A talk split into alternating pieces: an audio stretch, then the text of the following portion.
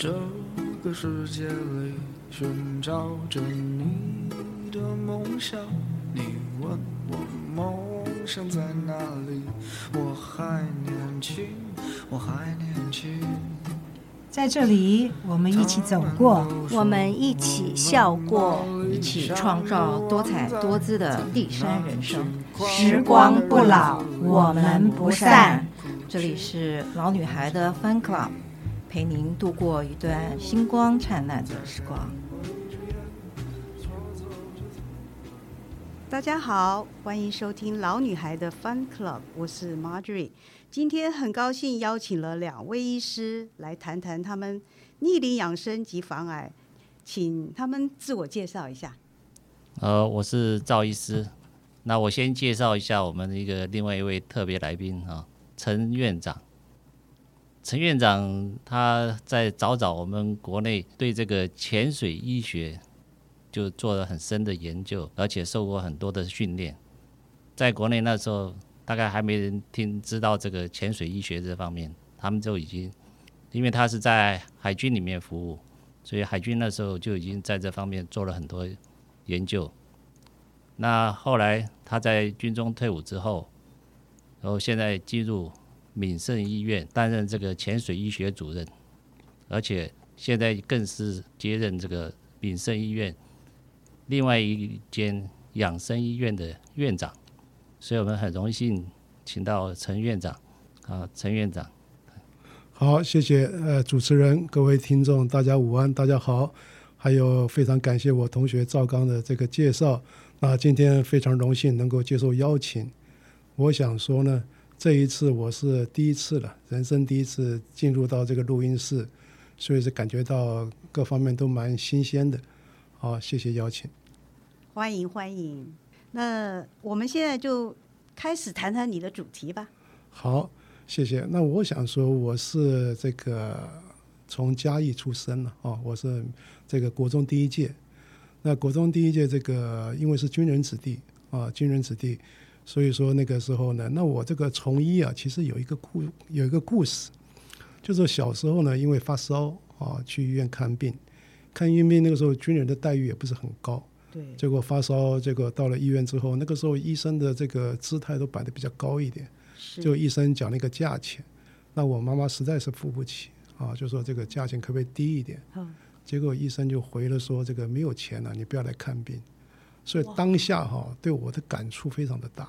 是哦，这个就是说有一个人在你的面前，然后这样子跟你母亲说，那个时候对我非常的震撼。是是。所以我当下我就立志说呢，我要当医生。那当医生这个念头一直在我的心里面了。那到了这个读了这个高中，我是嘉义高中，读到嘉义高中之后，刚好我们眷村里面有一个读国防医学院，我就去跟他聊天，他就跟我说这个国防医学院很好。学长啊。对，学长。他说：“为什么好？第一个吃住全部免费，哦，并且每个月还有薪水，哎，福利好，并且每个月还有薪水可以拿。我一听了之后，我是非常的高兴，心动，非常的心动，啊，那所以我就是非常用功了，我就是考上了国防医学院。那考上国防医学院，我也非常感谢这个母校的教育，也认识非常多的同学。那我这个毕业之后呢，始终这个莫忘初衷。”啊，这个莫忘初衷，所以在这个行医的过程之中，有一些家庭贫困的，哦、啊，是经济状况不好的，我都会甚至是免费的。对，要特别帮忙一下。常常常常是主动降价跟免费的。太好。哦、啊，因为这个毕业之后到私人医院，也遭受过长官的一些责难了，说你这个收费不能这样收。对。可是呢，有时候看到病人没有钱来做这个治疗啊，无法治疗，那时候心中的感触很深呢、啊。所以说我就是把我这个学医的过程呢，跟各位做一个简单的一个报告。是，那现在就是你从事了那么多年的行医，那怎么会走上潜水医学还有高压氧的这种方面的医疗？是一个非常非常专业的东西。是，那我是民国六十三年入学校啊，我们是国防医学院医学系七十四期。那毕业之前呢，我们是要抽签。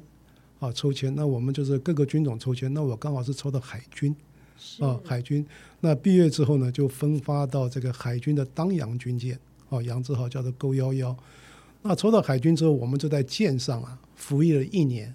是。那服役一年，因为那个船是在左营，那左营有时间呢，就可以到左营海军总院去参观。那参观之后，就是被左营有一个特别的科别，叫做潜水医学科。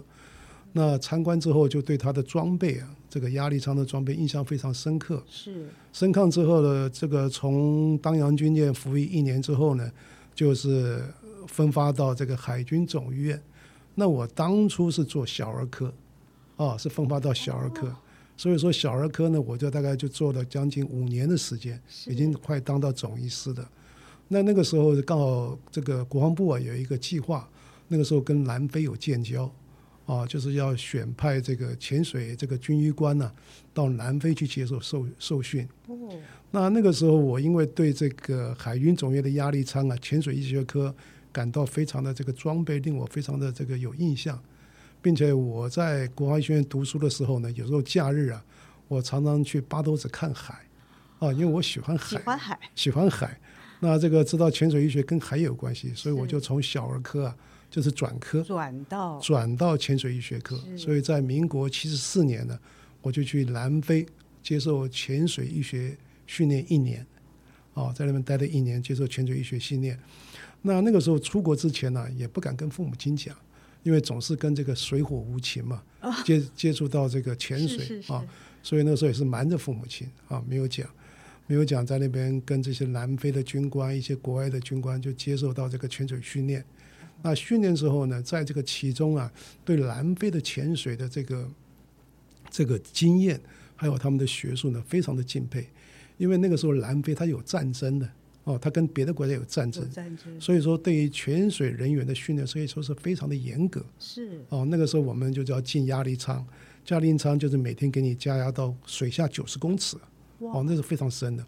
哦，九十公尺，他为什么要这样做？就是要叫你习惯这个氮气的迷醉，因为我们人体啊，潜水潜到一定的深度之后，会造成这个空气里面的氮气呢，会造成你迷醉。他就是进压力舱，每天跟你这样的训练。啊，训练叫你去习惯这个氮气迷醉，就会比较不会比较适应啊，就比较可以潜得更深，待的时间更久。那在南非训练完一年之后呢，就回到海军总医院，那就从事潜水医学、高压氧医学的工作。那这段时间呢，也是也是责任是所在了，我就把一些这个潜水医学的书籍啊、字典呐、啊，啊，潜水的伤害就是。就是写成的书，也算是对这个潜水界呢，啊，这个伙伴呢，有一些小小的贡献。是。那另外也是非常感谢这些潜水的弟兄了哈，他们都是也是非常的辛苦。那送了我一个匾额，叫做潜水界的救星。哇。哦，那这个这个招牌呢，一直挂在我的办公室。必须的。对，每天进了办公室，一看到这个潜水的救星呢，感觉责任是非常的重。因为我们晓得有一个民主的救星，是啊，一个潜水界的救星，我们是责这个责任深感重大了。对，那这几年我也是希望把一些潜水界的专业知识用文字能够呈现出来。是啊，比让大众更能了解到。是是是。那这个从小儿科到潜水医学、高压氧，这算一算也快有将近四十年的时间了。哦，以上是做一个分享跟报告。前辈，对，不敢。我想请问一下陈院长。是。那个又是潜水又是高压氧，是啊，这两个有什么关联，或是它的作用到底在做什么？哇，是好意思，太厉害了，问出了我们的问题所在。因为 好像一个潜往往向下潜，一个往上高压，这两个字怎么凑在一起啊？是。我想说，国防医学院有别于其他的这个民间的这个医学院呢，差别就是说，国防医学院它是军医，它承担了一些军政医学的一些责任。是。那像这个空军啊，抽到签可能就要经过航太，那我们这些同学呢，可能就要跟飞行员一起去体验这种战斗机啊，这种机的耐力的试验。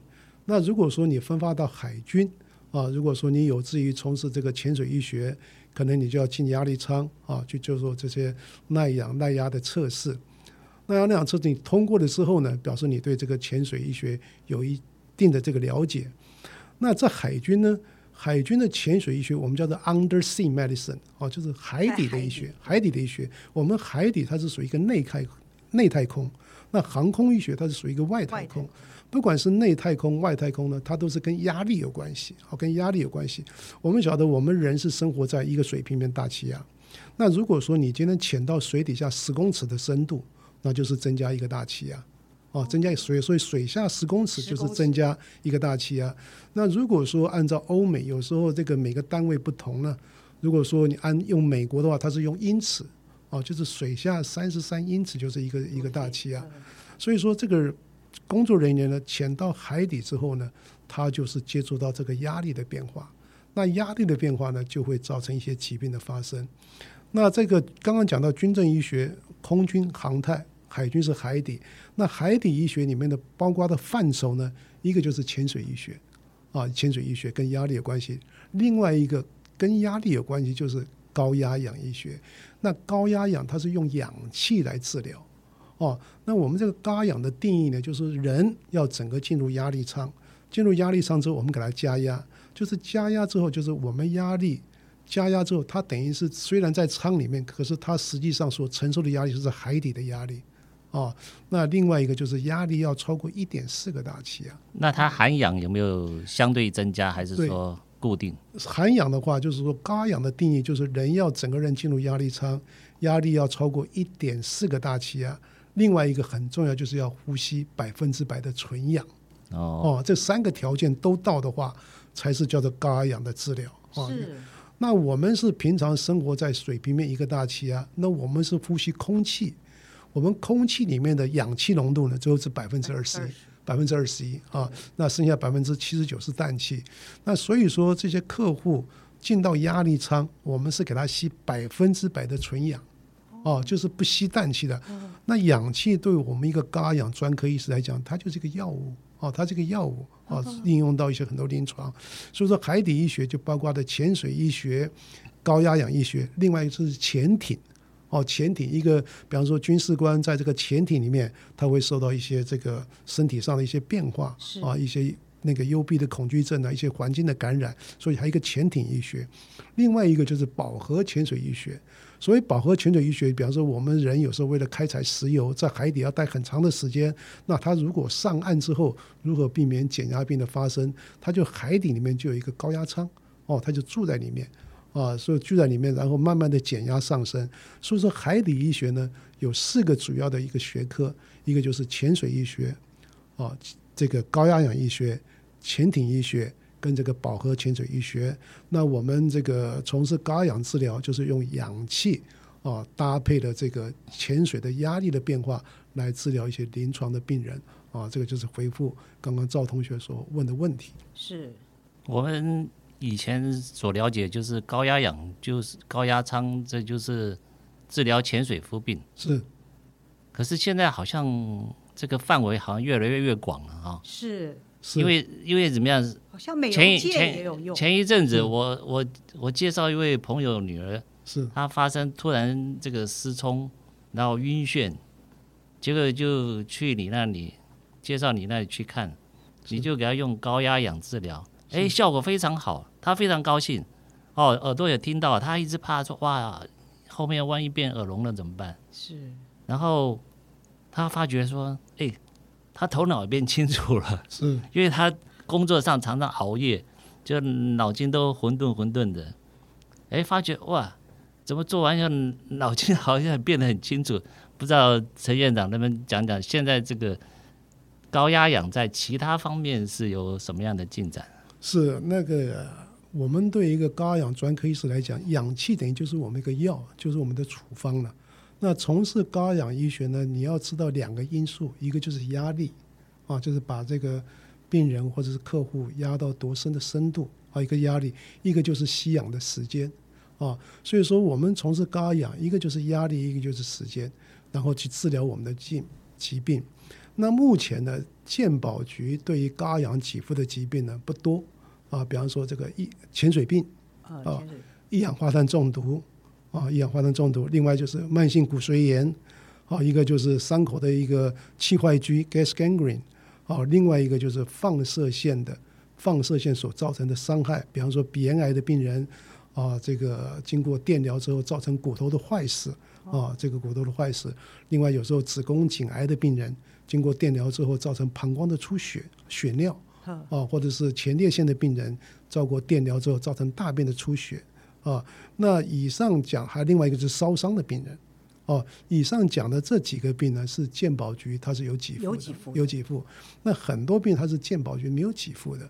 那像糖尿病的溃疡啊，糖尿病的溃疡，因为有时候糖尿病造成一些溃疡，或者是褥疮，或是中风，或刚刚赵同学讲的这个突发性的耳聋、耳朵所造成的伤害。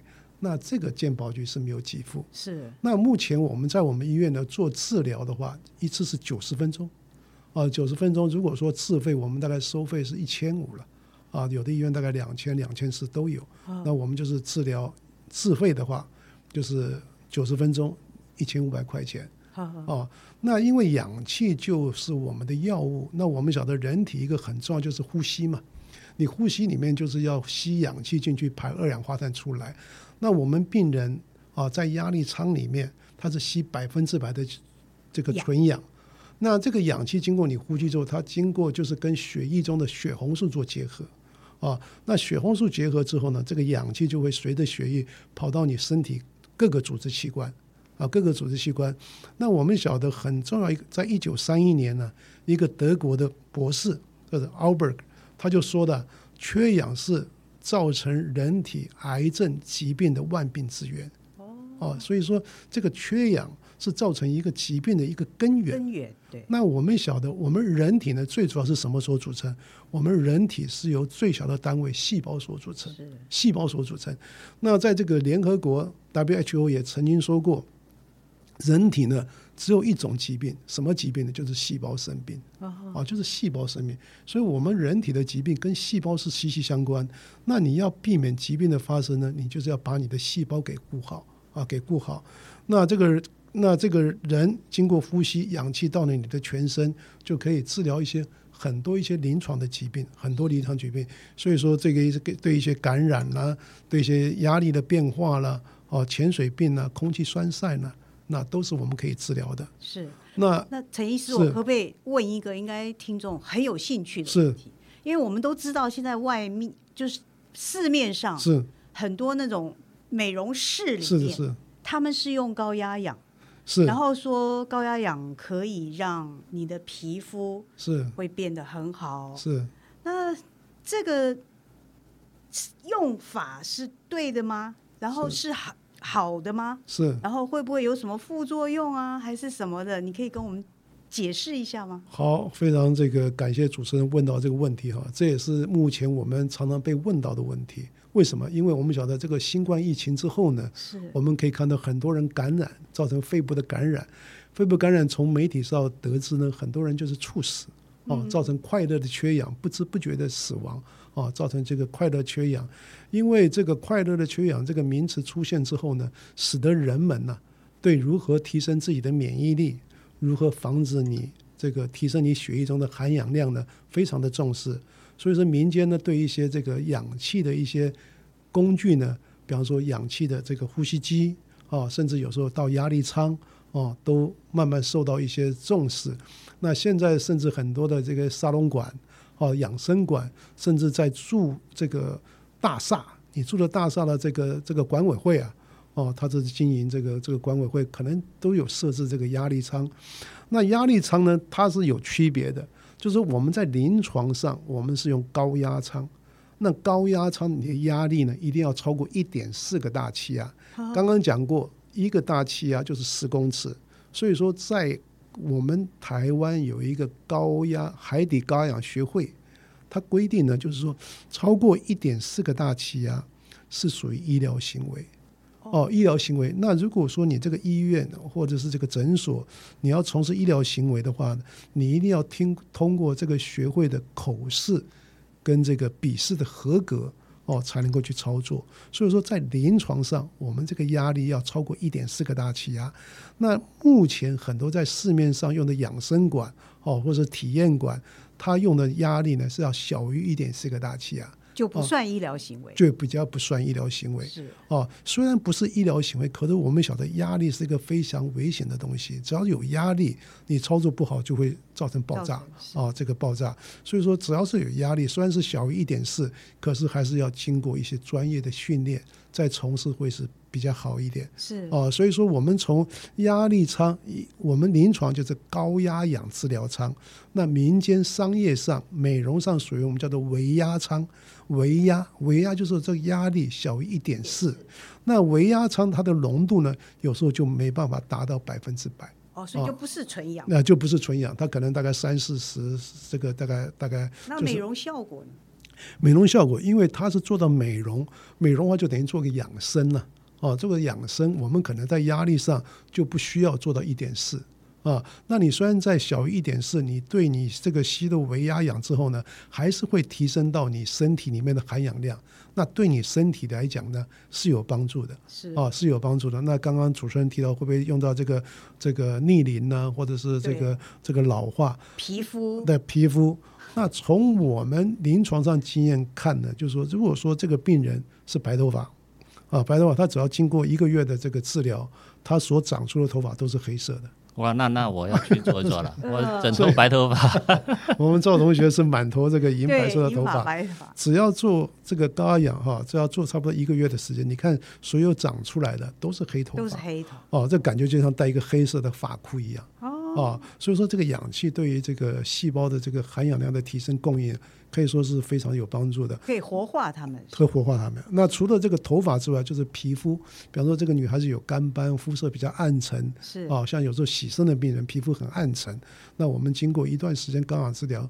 对他的皮肤都是有帮助，是啊，都是有帮助。所以说，对这个对这个养生啊，对这个疾病的治疗，我个人用了氧气那么多年，我觉得是个非常好的一个预防的工具了。是哦，像我平常自己在家里啊，也是有这个制氧机啊，另外在办公室也是有这个制氧机哦，就是因为什么补氧不生病嘛，我们才市面上可以看到补氧不生病哦，缺氧是造成细胞。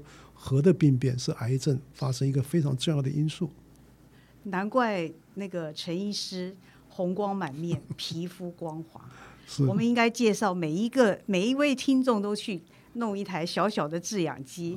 陈院长现在是看起来越来越年轻了，是，呃，以前以前年轻的时候脸上这个青春痘啊什么的 坑坑大坑坑巴巴还蛮多的，现在越来越光滑。是呀是呀，真的皮肤好的不得了。是因因为我本身因为接触到氧气，所以我对自然医学也比较有兴趣了。是。那我个人的理念，我是用阳光、用空气、哦，用水来做我的治疗处方。哦，我们晓得一个人接受光疗是很重要的。哦，其实阳光是老天爷给我们那么好的阳光，如何透过光疗哦去去去做这个对自己养生？那光疗呢，我们可以分为两个，一个就是自然光，就是太阳。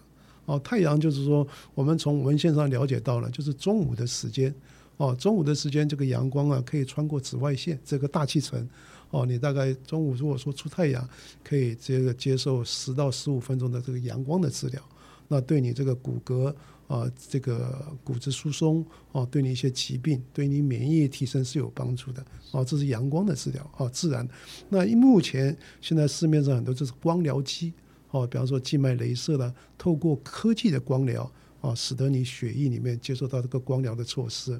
那另外一个阳光啊，光疗。那空气呢？空气就是包括了什么？因为我是用气体治疗啊，气体治疗就包括了氧气啊、氢气还有臭氧啊，这些都是一个对人体非常有效、价廉物美的一个养生的工具。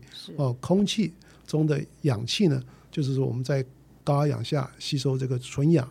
哦，或者在微压氧下吸收这个氧气，可以提升你这个细胞的含氧量啊，避免你这个细胞缺氧之后造成癌症的病变。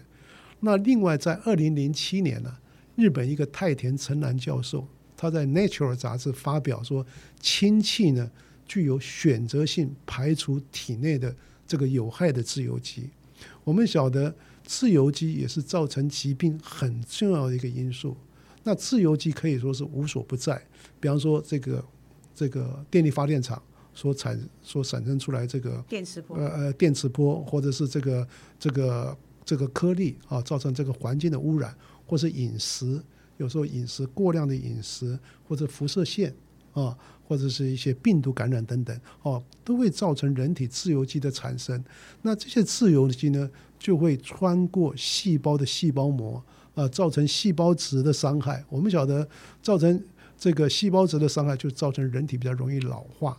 那如果说这个自由基侵入到这个细胞核的话，那就会造成癌症的发生，癌症的发生。所以说，我们人体的疾病、癌症、慢性病跟自由基都有关系。是。那这个氢气为什么？氢气它是有选择性的把这个坏的自由基给排除、给杀掉。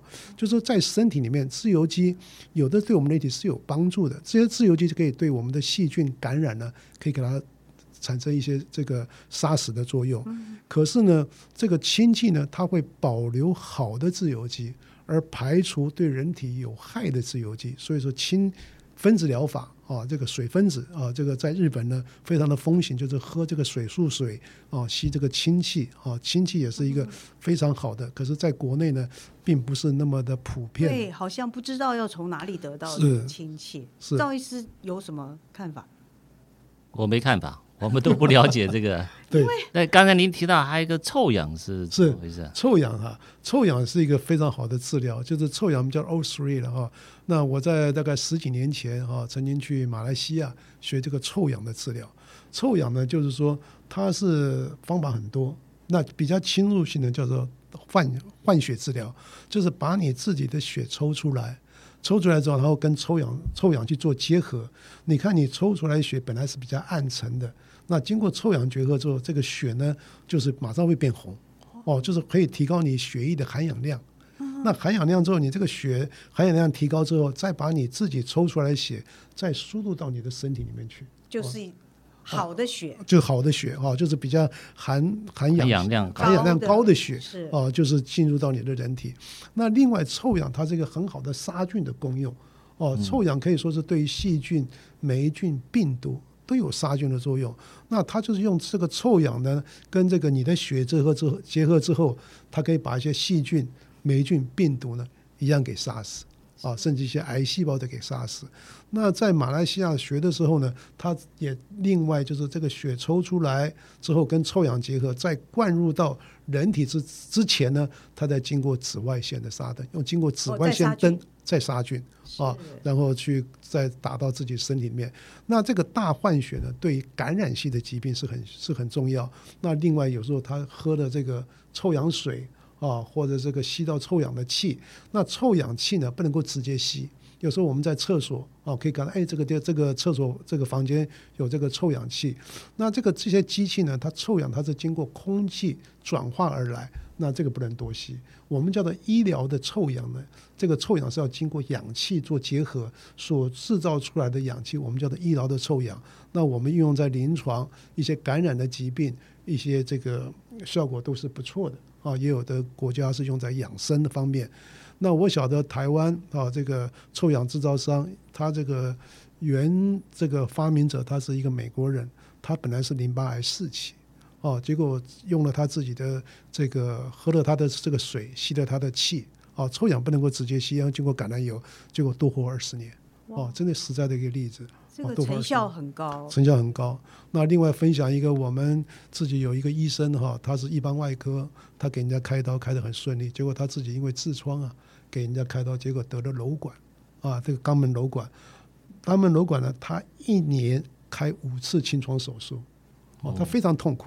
后来他的主治大夫就会诊到我这边，那我就是给他用臭氧杀菌，然后再用高压氧啊。再用这个远红外线的光疗，我这三合一之后，两个礼拜完全完全复原，完全复原，我非常 surprise。是哦，完全两个礼拜哦，可以，他是承受了一年多的这个苦。所以说，气体疗法、臭氧杀菌、氢气排自由基、氧气提高细胞的含氧量，可以说是非常好的一个养生的工具。今天我们就聊到这儿，谢谢两位来宾。非常感谢主持人，还有这个赵同学的这个访问。谢谢陈院长。呃，我们下一集再继续，希望大家喜欢老女孩的 Fun Club，拜拜。